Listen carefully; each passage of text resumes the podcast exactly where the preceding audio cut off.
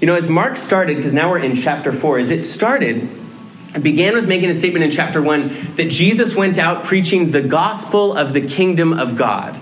Remember, this was a big deal, this statement, because it expresses to us the way that Jesus thought of the gospel, his good news. Remember, gospel is not a churchy word, it was a political term that meant a, a, proclamation or statement that would change your life forever. Not just normal news or an, a news update like daily news. No, this was, this was life altering, massive news and Jesus uses that political term to talk about himself. And the gospel, the good news, the proclamation that would change your life forever, was connected to, remember, the kingdom, his kingdom.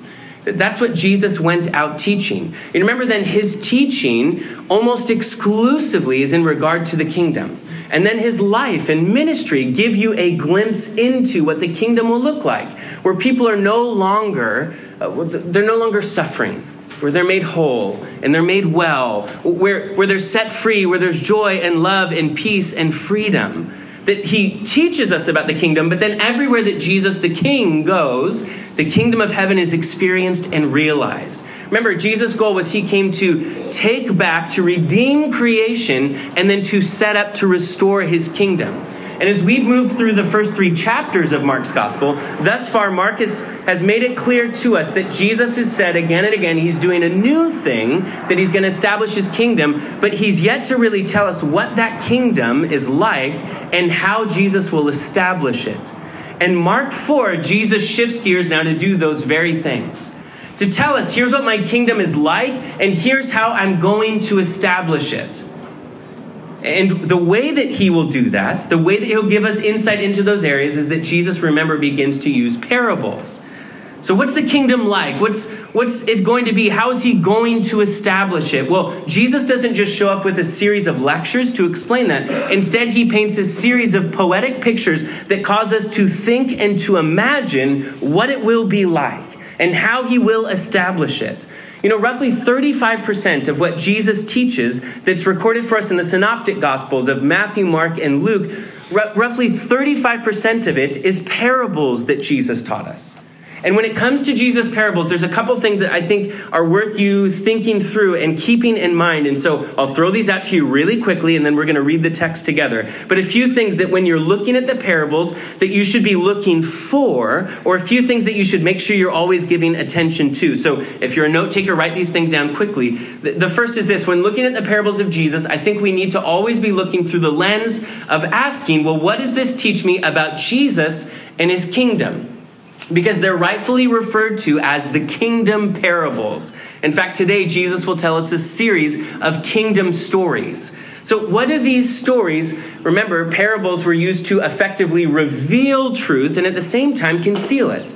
For the people who had opened their minds and hearts, the good soil that we previously learned about, these, these stories would reveal to them what Jesus would be doing and what his kingdom would be like and how they would help to expand that kingdom.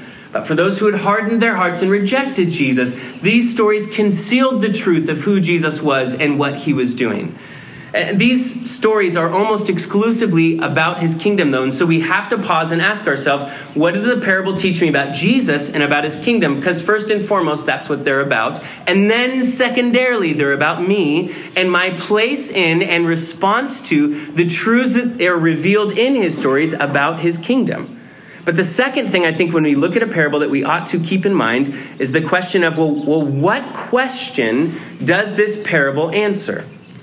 Biblical scholars, they've looked at Jesus' teachings and they estimate between 33 and 60 times Jesus uses a parable. The reason there's a huge gap between 33 and then 60 times is because if you're counting Jesus' single little sentence statements that were parabolic, that were mysterious, little poetic proverb like statements, if you include those in the count, then you hit that number of 60. If you don't, then you're down at the lower number of just 33. But 22 of those parables parables are in response to and answering a specific question.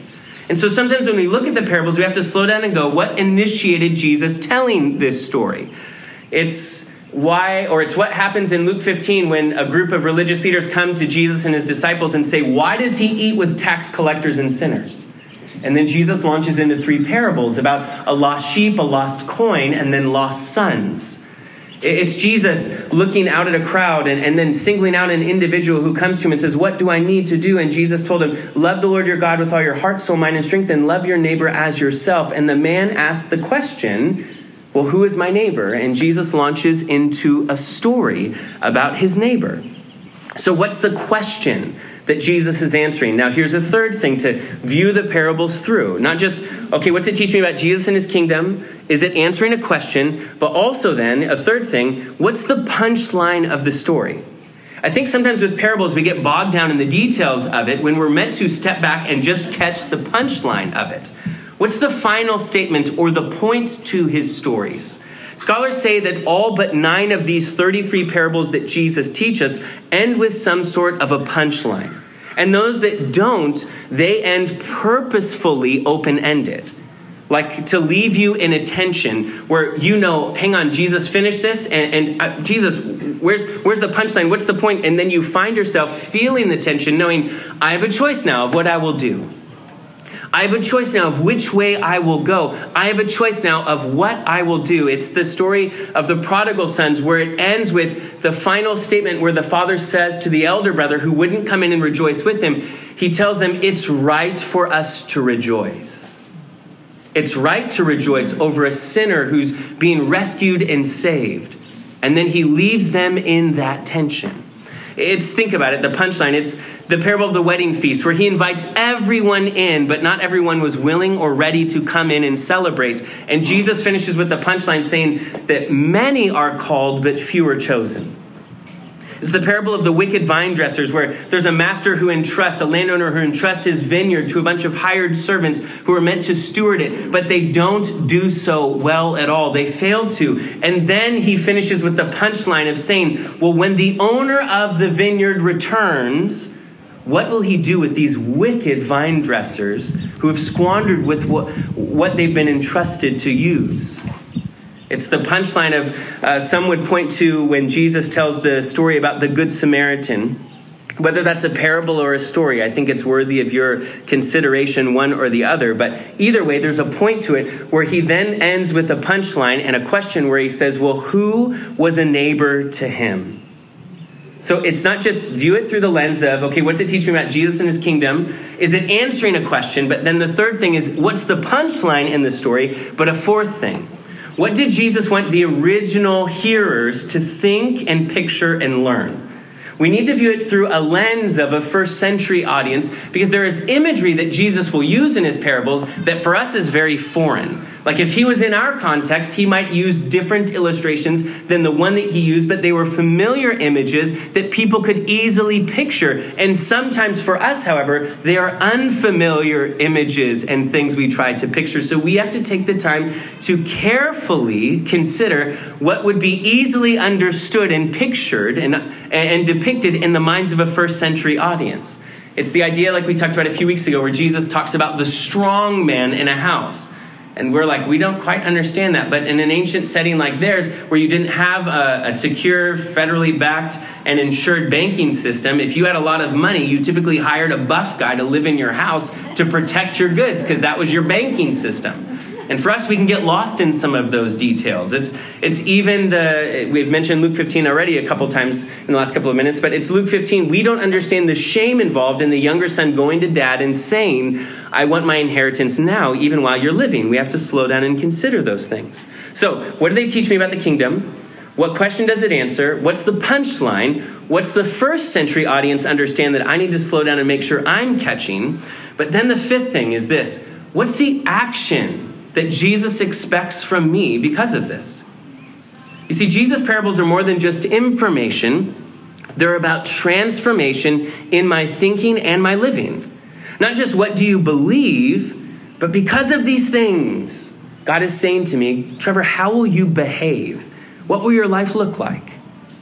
When we look at the parables, we have to keep these sorts of things in mind. So let's jump into them because the first parable Jesus told, we talked about a couple of weeks ago. It's a very familiar one uh, to many of us. It's the parable of the sower and, and the soil and the seed. And we talked about this, how it's about our response to Jesus. But Jesus wraps up this section with a few more, three more kingdom stories that we'll quickly hit this morning before transitioning into a time of communion. So, Mark chapter 4 is where we'll find those. And then Mark 4 ends with, next time we're together, one of my favorite stories in the Gospels where Jesus proves his authority over the sea. An incredible uh, story and situation that has like it's pregnant with imagery that's a ton of fun to open up. So next week we'll do that. This week, kingdom stories. So look in your Bible, Mark chapter 4, beginning verse 21. Also, Jesus said to them, As a lamp brought to be put under a basket or under a bed? Is it not to be set on a lampstand? For there's nothing hidden which will not be revealed, nor has anything been kept in secret, but that it should come to light. If anyone has ears to hear, let him hear. Then he said to them, Take heed what you hear, or some of your translations probably do a better job even than my New King James translation, and it will be rendered, Take heed how you hear. Because that's really what Jesus is talking about here. With the same measure you use, it will be measured to you. And to you who hear, more will be given. For whoever has, to him more will be given. But whomever does not have, even what he has will be taken away from him. Now, another story. And Jesus said, The kingdom of God is as if a man should scatter seed on the ground and should sleep by night and rise by day, and the seed should sprout and grow. He himself does not know how. For the earth yields crops by itself first the blade, then the head, after that, the full grain in the head. But when the grain ripens, immediately he picks, uh, puts in the sickle because the harvest time has come. Now, here's the third story. Then Jesus said, To what shall we liken the kingdom of God? Remember, these are kingdom parables, kingdom stories. Or with what parable shall we picture it?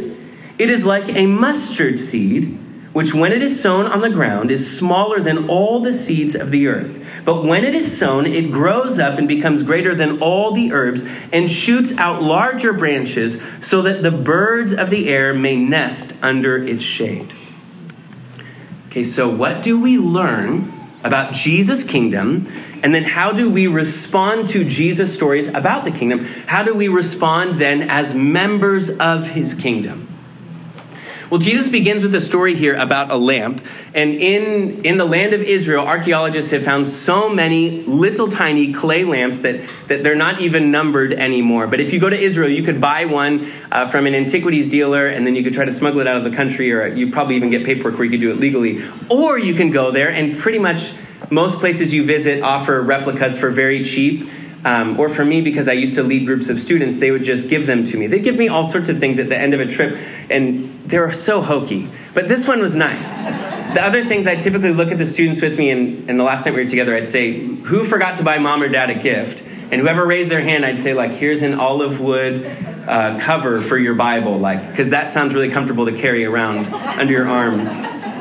Uh, but one of the things that they'll give out to you is these little tiny lamps. This is what Jesus is talking about. These little household lamps, little tiny oil lamps. You'd pour some oil inside of it, little wick would drop into it, and you'd light it because most of the homes in, in antiquity, back in Bible times, were single room dwellings.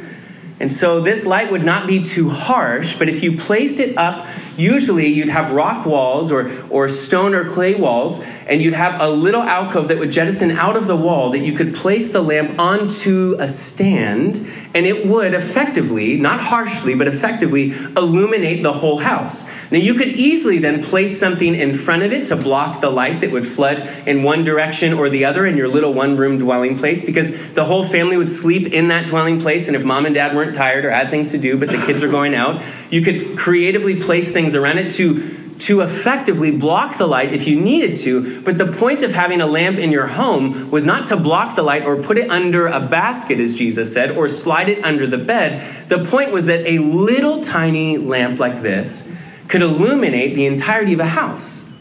And so Jesus picks up on what's very familiar imagery, and I think there's a point that he's making here. And there's a handful of them that we'll walk through in these stories. And the first is this about the kingdom that what is in secret will soon be revealed in the open. That's the first thing that I want to share with you that, that what is in secret will soon be revealed in the open. And although I think that that is true in a negative sense, I think that Jesus' point here is really more about in a positive manner that's true. That what is in secret will soon be revealed in the open. You probably understand the negative side of this, that, that this is true in a negative sense, that the things that I think and the things that I say and the things that I do, although they may be in secret today, they'll never stay in secret forever. That what's not seen by other people is seen and known by God for sure. And the Bible tells us with certainty that we will always reap what we sow. Think about this as a principle. Like the law of gravity is something we can't get out from under. We might not even believe in gravity, but we're still affected by it. I might stand on the roof of this awning and say, gravity no more, or whatever, like, I don't buy this, and jump off the end, but I'm still subject to the reality and impact of the law of gravity. And I think the law of sowing and reaping is something that we're subject to as well, whether we like it or not. And you might say, well, I don't even believe in that. But the law of sowing and reaping is that you'll always reap the same, that you'll always reap more. But the deceptive thing is that you'll always reap later. It's not just with seeds that go on the ground that that's true, but even with my life's activity and behavior. That when I'm sowing things, I will always reap the same, I'll always reap more, but I'll always reap later, which is what can be so deceptive about it. You see, sowing and reaping, I believe, is a law that we're all subject to, even like gravity is. And if you think, if you think that you can beat the system, well, then you're misunderstanding, I think, what sin itself is. When you think about it, sin isn't bad because it's forbidden.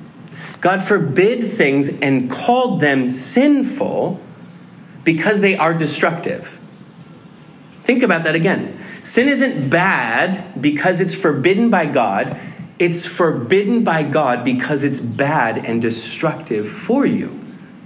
Because God created not just nature itself with an order for things to function and work properly, but even a society for things to or- be ordered and function and work properly, even within a, a home, within a family, within a marriage, and even within my own heart and soul. God has a creative uh, order that He's made things to function rightly, properly. So when He says that something is sinful, it's not that it's forbidden for us because God said it it's bad. It's that God said it's forbidden because of how destructive it would be to our world or to society or to my family or in my marriage or in my own life personally. And so, if you think that I can beat the system because I'm doing this destructive thing and no one sees it and, and there's no consequences, we always reap the same. We even reap more, but you ought to know sometimes we reap later. But we can't beat this because it's like the law of gravity. But this is not just a negative thing, I think, that Jesus is teaching here. That what's in secret, he says, will soon be revealed out in the open. It's a positive thing. What was heard and understood and believed by the disciples in the early chapters of the gospel and the early life and ministry of Jesus would one day be made clear to all of creation. I mean, think about Jesus and his kingdom. The Old Testament saints were unclear about what to expect. Uh, there were things that were absolutely mysterious to them. They knew that God promised a deliverer who would come and save them, and that deliverance would be crushing the head of the ultimate enemy of Satan. But in doing so, that that Savior would be wounded. That promise is, is echoing from the Garden of Eden itself, all the way through the prophets with little details being added. But it's a mystery that's shrouded. And now Jesus stands before them saying the mystery is now revealed to you. God's illuminated and revealed his kingdom. He's revealing what was previously concealed and mysterious. Remember Mark chapter 4, verse 11, where Jesus looked at his disciples and said, To you it's been given to understand the mystery of the kingdom of God. Jesus is telling us here that a lamp is not used to hide things, but it's used to reveal and expose them. And Jesus is saying, and that's what I've come to do. Now, if Jesus walked into a modern setting, he might not use the imagery of a lamp. He might even use the imagery of a microphone. Because we all understand a microphone really carries that same goal as well. A microphone is not used to, to hide sound, it's, it's used to, to heighten sound, not to conceal what's being said, but to project and reveal it. My daughter this week and my son both had little school performances because their school's wrapping up this next week. But uh, my daughter was in this little play. It, shocked me that she did. It, it was incredible, like dad tears. Glad I was wearing sunglasses because I was in public, but so so proud of her. But she got up and she had a little headset mic on, did her is amazing. But at the end of it, I asked her, "Right? Did you feel uncomfortable? Because I don't know about you, but microphones make they like bring out my insecurities. Uh, hearing your own voice is always fun. Uh, not at all, actually. But I asked her, Did you like wearing a microphone? And she's like, Yeah, I thought it was kind of cool, except I was really scared that I might burp because it was like literally glued to her face and she knew she knew the point of a microphone. It's not, it's not used to conceal something, it's placed there to project and reveal it. And, and it, it might be a burp or it might be a teaching or a proclamation or anything, a truth that's being communicated. And what Jesus is here saying is whether it's a lamp or a microphone, what he's saying is, I'm telling you these things now in secret, but the reason for announcing God's kingdom, for bringing God's light into the world, is so everyone will see it.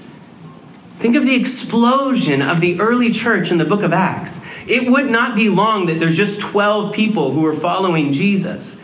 Soon thousands will see what's being revealed to these, his closest of friends in this moment. You see, there's a promise and I think a warning in what Jesus is saying. The promise is that the message of the kingdom will spread, and the promise, please hear me, is that you won't stand alone. But there's a warning that you need to make sure that you hear and that you receive and believe what Jesus is saying now. In Philippians chapter 2, it, it, makes the statement that at the name of every at the name of Jesus, every knee should bow. In heaven and on earth and under the earth, and every tongue should confess that Jesus Christ is Lord to the glory of God the Father. But Romans 14 talks about a future day of judgment where all of creation will stand before him. And in that day, it's no longer that they should bow, it says that every knee will bow in that moment. That everyone will be humbled in his presence. But if you wait until that day to bow a knee to Jesus, it's too late. All will recognize and agree in that moment that he's King of kings and Lord of lords and worthy of their life worthy to be a Savior and Lord, but for many on that day, it will be too late. Don't let that be you. Every knee should bow to Jesus, the King. The truth of God's kingdom is that what's in secret will soon be revealed in the open. But here's the second thing the kingdom story here teaches me that there's a light for this world and it must not be concealed. Okay, think about that. The kingdom story here teaches me that there's a light for this world and that it must not be concealed. Consider what Jesus said about a lamp. He, he uses this simple story that includes a very common object, the little lamp, and a very familiar scene inside a home. Remember the little clay dish filled with oil, a little wick sticking in it. Eh, Jesus uses a definite article, though, when talking about the lamp. It's not an indefinite. The idea is that the lamp not just a lamp or any lamp, it's a specific authoritative lamp. He says, when the lamp is placed there, it's not to be covered, it's not to be concealed. So, what is he telling the first century audience that they would understand and pick up on? Why is he talking about the lamp? Well, the lamp in the Old Testament, think with me, in the Old Testament, the lamp spoke of God Himself and His revealed truth to the world through the law. And Jesus is here speaking about the light that's come into the world. He's speaking about himself. Jesus spoke to the people, it says in John chapter 8, more than once and said, I am the light of the world. In the Old Testament, that light, the lamp, was God Himself, or it was His expressed word and law, and Jesus becomes the word among us, the light amongst men, what Jesus is saying to his first century audience very clearly is that he's embodied what they had anticipated and always viewed as God himself bringing illumination. He's saying, That is me. I am him here among you. Now, here's what's wild. It's not just that Jesus makes such a bold statement here about how he is God who's come to give light and life. In Matthew's Gospel, chapter 5, you know that he did much more than just explain that he himself was the light. He then told his disciples that they were the light of the world because he would then indwell them. Remember, he, he told them, You are the light of the world. It's emphatic there. You are the only light in this world. Like a city on a hilltop that cannot be hidden. No one lights a lamp and then puts it under a basket. Instead, a lamp is placed on its stand where it gives light to everyone in the house. Jesus doesn't just do the bold thing of making himself, taking the image that's used in the Old Testament for God, making himself that image. He then will look at his followers and say, And now it's your role. Now it's God in you working through you. Listen, if you're a follower of Jesus, you're not just hired to be his PR team, it's that you are indwelt by the Spirit of God, Scripture says. And you're now the light bearers, the truth bearers in the world. That, that, without you revealing and speaking the truth, the world will remain in darkness. The world will be void of God's truth and light. But keep this in mind, like I had said a few weeks ago. We have to be careful, though, not to carry a sword into a field that's ready for harvest, because that field that's ready for harvest is just that. It's not a battleground, though. I have one enemy that I'm meant to put on spiritual armor when, when doing combat with. That one enemy is the deceiver, it's Satan. Who's, who's begun this whole rebellion that all of us are caught up in the tension of for all of eternity. But my enemy is never a person who can look me in the eye. It's never a person who'd even mark themselves as my enemy. I have one enemy. In fact, in Scripture, it says this of Jesus it says, For God did not send his world into the world to condemn the world, but that the world through him might be saved. If I'm taking Jesus to people and wanting to plant the seed of his good news in their lives, then I need to be sure that I'm doing it like Jesus has done it and that I'm doing it like God has done it, where He sent His Son not to condemn the world, but that the world through Him might be saved. I need to make sure that I don't come at the world either with a sword or, or some, some harsh, rude attitude where I'm condemning others. Because Jesus did not do that, because that was never God's, the heaven's game plan for the world. Listen, I must be careful not to see myself as a warrior with a sword approaching anyone. I'm to come humbly with a bag of seed, believing that the transforming power, the life giving power of Jesus can take root in someone's life and dramatically transform them. You see, the kingdom story teaches us that there's a light for this world and it must not be concealed. But here's a third thing the kingdom of God, in the kingdom of God, it's not what you get but what Jesus communicates here is that it's what you use. The third thing is that in the kingdom of God, it's not what you get, it's what you use that matters. You see, it's really easy for me, at least, I can't speak for you, but for me to look at other people and to see their gifts and, and the talents that God has entrusted them with, and, and then to look in a mirror and start making excuses. Because I, I know that God wants to use those people to expand his kingdom, to bring love and, and life into the community around us. Because I can see how God would use their personality, or he'd use their gifting, or he'd use the size of their brain. But, but then I'd look at myself and I'd go, hang on, when God handed out gifts, it was like those people kept getting back in line and, and getting back in line again and again. And then by the time they called my number and I got to the counter, like, I'm sorry, we're fresh out. Like, this is. but if that's the way we think, then I think I'm looking at all things wrong. Because I need to quit looking at what others have been given, because what Jesus pinpoints here is that I need to instead look at myself and I need to start giving to others what I have been given. Look at verse 24 and 25. That's what he's talking about here. That I'm not to look at other people and envy what they've been given, but I'm to look at other people and look to give to them what God has already given me. And this is not, please hear me, this is not, we're not about to like, hey, let's change this church and we're going to go into this. God wants you rich and happy, so give me your money so then God can give you more. That's lame and twisted. It's manipulated, manipulative. And hear it, think about it. My kingdom is at the center rather than his kingdom. Jesus is concerned with how you hear and then what you do with what you've received. There's a kingdom principle here that those who give, more will be given to them.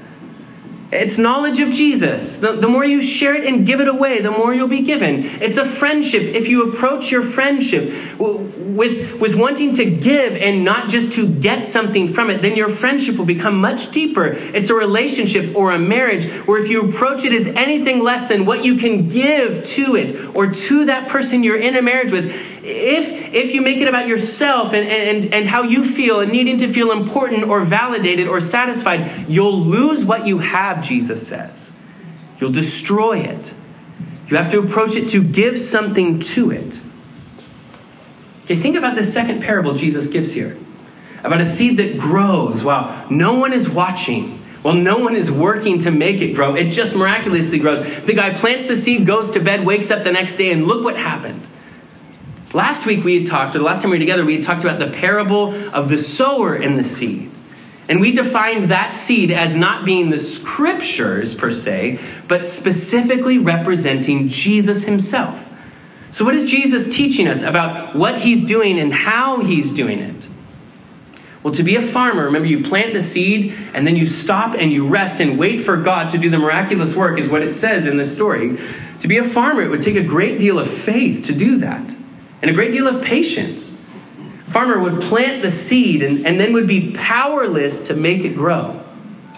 They can do nothing but, but plant and then wait. And then, verse 28 for the earth yields the crop by itself.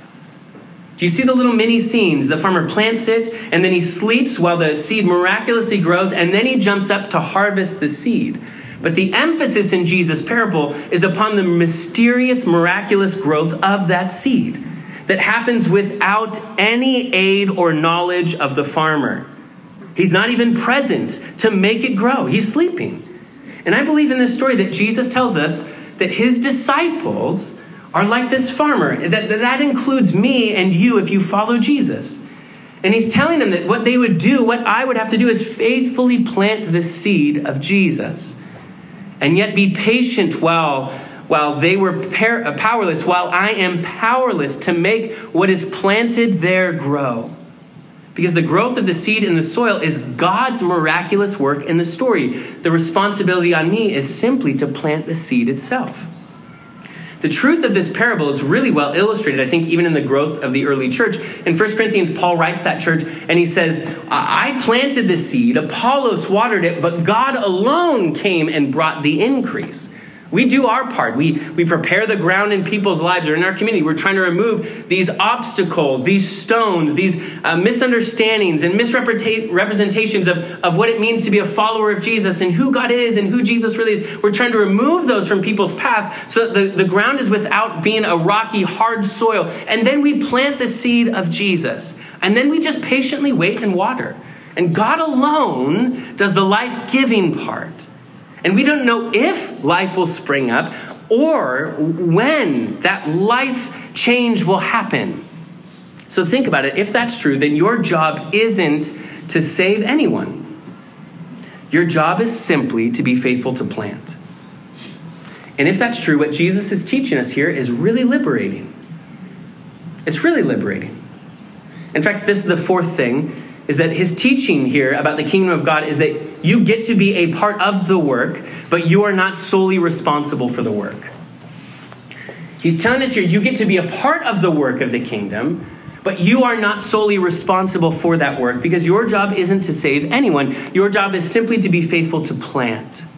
And what does planting that seed look like? Well, at the very least, it's not hiding under a basket, it's, it's not concealing the truth of Jesus that exists in our lives. It's talking openly about Jesus, forgiveness and transforming work in your life. It's, it's inviting someone to a place where they will hear Jesus spoken of. It's being willing to be the person at any place to speak of Jesus. It's bringing someone into your home to see how you live and treat your family. It's being respectful towards an authority figure who no one else seems motivated to show respect to. It's comforting someone while they endure pain like Jesus comforts you. It's standing by someone when they make a mistake because that's what Jesus has done for you. It's quietly praying for someone who's lost and hurting. It's being generous and loving towards those who are marginalized and overlooked and discarded by others. It's patiently continuing to share the love of Jesus with them, even when it seems and think and you think and it feels absolutely hopeless. We have this privilege and blessing of being a part of the work of God's kingdom and the life of an individual, but we are not solely responsible for that work. But we get to be a part of it, which excites me. It excites me even as I look at my peers and younger generations, because my peers and younger, a younger generation, they're longing for significance, and the kingdom of God is the answer for the heart that longs for significance. Because it's not just about like, oh, I don't want to work for the big company. I'd rather work for something smaller, even if it means that I make less, because I want to be a part of something that matters or that's doing good in the world. The thing that, that is going to connect them with true significance is being a part of an eternal work. And the eternal work is not just pushing people towards brand loyalty of Christianity, it's pushing people towards a relationship with Jesus that will change and transform them forever. The heart that longs for significance finds its rest and joy and purpose in the kingdom of God. Your job isn't to save anyone, your job is simply to be faithful to plant the seed. And that should feel liberating to you and I. When you think about it, Jesus' parable of the soil and the seed that he had previously told them about, the four different kinds of soil, it could have discouraged them because three quarters of what was represented in Jesus' story in the end rejected the seed. But the parable here of Jesus would have reassured them that they'd plant it and they'd go to sleep and walk away, and that God miraculously would bring life in a moment where they least expected it. It's encouraging. It's telling you that God's working even if you don't see it. Beneath the surface, that life is forming. My friends, the, the salvation of an individual does not solely rest on my shoulders. It's not my job to argue anyone into the faith. It's not my job to scare someone into the faith. It's not my job to push them into the faith. Parents, Parents, hear me on this. We can't scare them or push them or argue them into following Jesus. If we try, you will find that someone else will intimidate them and push them and argue them away from their choice to follow Jesus. My job is simply to lovingly and patiently plant the seed. And that seed is not just principles in a book that, that we're trying to give to someone to say, do the right thing. That seed is Jesus Himself who will transform their heart and take a heart of stone and put a heart of flesh inside of them. He will transform them. The seed that we drop is not just principles of good living and right choices. The seed that we give them is the love and grace and compassion of Jesus. And that seed is power packed with life inside of it. To be like Jesus in the way that I treat them and others to speak to Jesus about them in prayer, and to speak of Jesus whenever there's an opportunity to do so, and then to trust in Jesus to bring the harvest in His time. Because the seed holds within itself the power for its growth, and nothing can hurry its development or growth along. The seed needs time to germinate, to push roots down before springing up above the surface. And I'm sure I'm not a farmer. I'm sure it would be easy as a farmer, though, to get discouraged when your job is just to plant the seed and then to wait. But remember, in God's kingdom, God is always working beneath the surface, behind the scenes. Paul wrote to the church in Galatia in chapter 6, he said, Let us not become weary in doing good, for at the proper time we will reap a harvest if we do not give up. See, in the kingdom of God, you get to be a part of the work, but you are not solely responsible for the work. We must have faith and patience as members and ambassadors of his kingdom. Okay, the final little parable, real quick, and then we'll trans- transition into communion. the final little parable he tells here is the parable of a mustard seed. And I think that what it teaches us, here's the other little lesson, is that even the seemingly insignificant is significant in the kingdom of God. Even the insignificant is significant in the kingdom of God. The little mustard seed, again, they give you this free stuff when you lead trips in Israel, and they gave me this little tiny glass, little vial, and I didn't understand what it was until someone told me that's a mustard seed inside. Just a little tiny single mustard seed. This little tiny seed, it's the smallest of seeds for your garden, and yet it grows into the largest plant in the garden. Now, Jesus here, he says, this is the smallest of seeds in the world. And some push and say, hang on, Jesus is a false teacher because there's actually smaller seeds than this. Well, no, that's not the case. Jesus is using a common idiom and comparison used in the culture. The Mishnah, which is uh, rabbinic writings from uh, contemporaries of Jesus who are rabbis of the day, uh, they compare a mustard seed in their writings to the smallest possible measurement of anything. that when they had to break things down to the smallest of levels and measuring things out, that they would use a mustard seed. And so that's why Jesus picks up on this imagery. But Jesus' point was to contrast the mustard bush's microscopic beginnings with its massive final outcome. Because that little seed would sometimes grow as big as eight or ten foot tall in the form of the bush that would come out of that little seed. Here, get nerdy with me for a second. There's a, there's a historian and contemporary of Jesus who wrote about the mustard seed, and this is very nerdy, but stick with me. His name is Pliny the Younger. Um, he's not just the holy grail of West Coast IPAs, he was also a Roman official whose writings we still have access to today, including 247 of his letters that he wrote to his friends and other local Roman officials during that era. He lived about a generation after Jesus. But Pliny mentioned that the mustard seed was believed by some to have health benefits, but he also mentioned this, and this is what's fascinating to me. This is what the culture thought in Jesus' day about the mustard plant. He said, It grows entirely wild. When it has once been sown, it is scarcely possible to get the place free of it, as the seed, when it falls, germinates at once. I'll repeat that when we have less of a flyover. Here you go. It grows entirely wild. When it has once been sown, it is scarcely possible to get the place free of it, as the seed, when it falls, germinates at once. Now, why am I giving you this nerdy fun fact? Well, because Pliny illuminates for us is something not just about the culture and how it used it in comparison to the smallest of measurements, but that the culture also viewed it as near impossible to stop from growing and spreading once it was planted. And Jesus uses that imagery I think, to precisely communicate that very same thing to us. That it's near impossible to stop it from growing and spreading once it's taken root, once it's hit the ground. Even as Pliny said, it seems to immediately begin the process. It almost seems anticlimactic when you think about it that the process of the gospel, of the kingdom's work in someone's life, is not an event. Jesus said instead, it's planting and praying. It can feel anticlimactic. It's so counterintuitive for us, and this is how God works, though. That God's kingdom plan and kingdom pattern isn't so much about starting big with a bang, so much as it is about starting small with the littlest of all of the seeds. Jesus' arrival itself, think about this, is so different than what others expected and anticipated. They were hoping for this explosive moment, for fireworks and a king to show up with a sword uh, emerging from the emperor's palace. But Jesus instead, like the little insignificant mustard seed, that God would come being born to an obscure family, not into royalty. That the announcement of his arrival would be made to shepherds, which were the lowest people in society. That he'd be laid not in a palace, but in a feeding trough. That he'd grow up as a, comp- a carpenter and not a prince. That he'd have a following, but not in a city. It was in, in with country folk. The, ultimately, his crowning moment is him on a cross looking defeated, yet crying out in victory, It's finished. And then, like a seed, he'd be buried in the ground, not to decay, decay but, but to spring up with new life.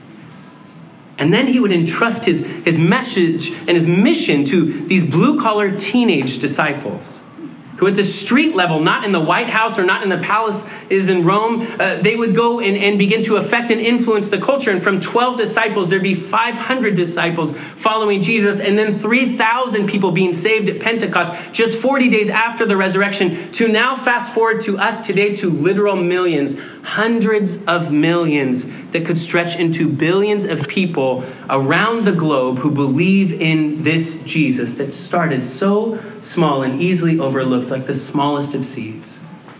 Listen, everything about this story is backwards and not how we would have written the script, but this is how God purposefully worked. Hear me on this. These stories teach me that the, the seed doesn't grow because of us, the seed grows in spite of us. Moms and dads, take heart in that. The seed won't grow because of you. In the end, it's going to grow in spite of you. Grandma and grandpa, don't lose hope. Spouse or coworker or classmate or friend or neighbor, remember we sow the seed and its growth after we sow it is not dependent upon us. If and when it grows, it will grow in spite of us. But when it grows, it will be a massive and amazing impact that's felt and seen by all, like a tiny mustard seed. Listen, we're not trying to win people over merely to an ideology. We're not trying to develop brand loyalty. We're not trying even to get people just to vote conservatively. No, we are trying to introduce people to Jesus personally. That is what we're doing. Now, I'm running out of time. I'll just finish by telling you this.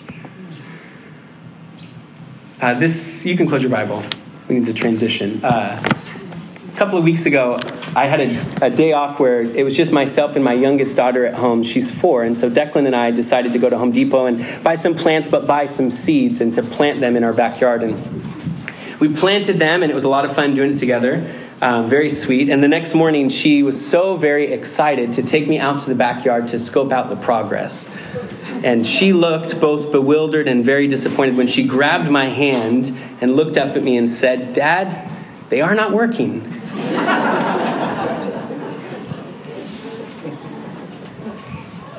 I think sometimes we're as silly and childish as she is, where we forget that the kingdom work in my life sometimes taking root and slow in my mind to develop and to show signs of life. The things I'd love to see in my family or in our community or in my neighborhood. The things that we long to see in our children.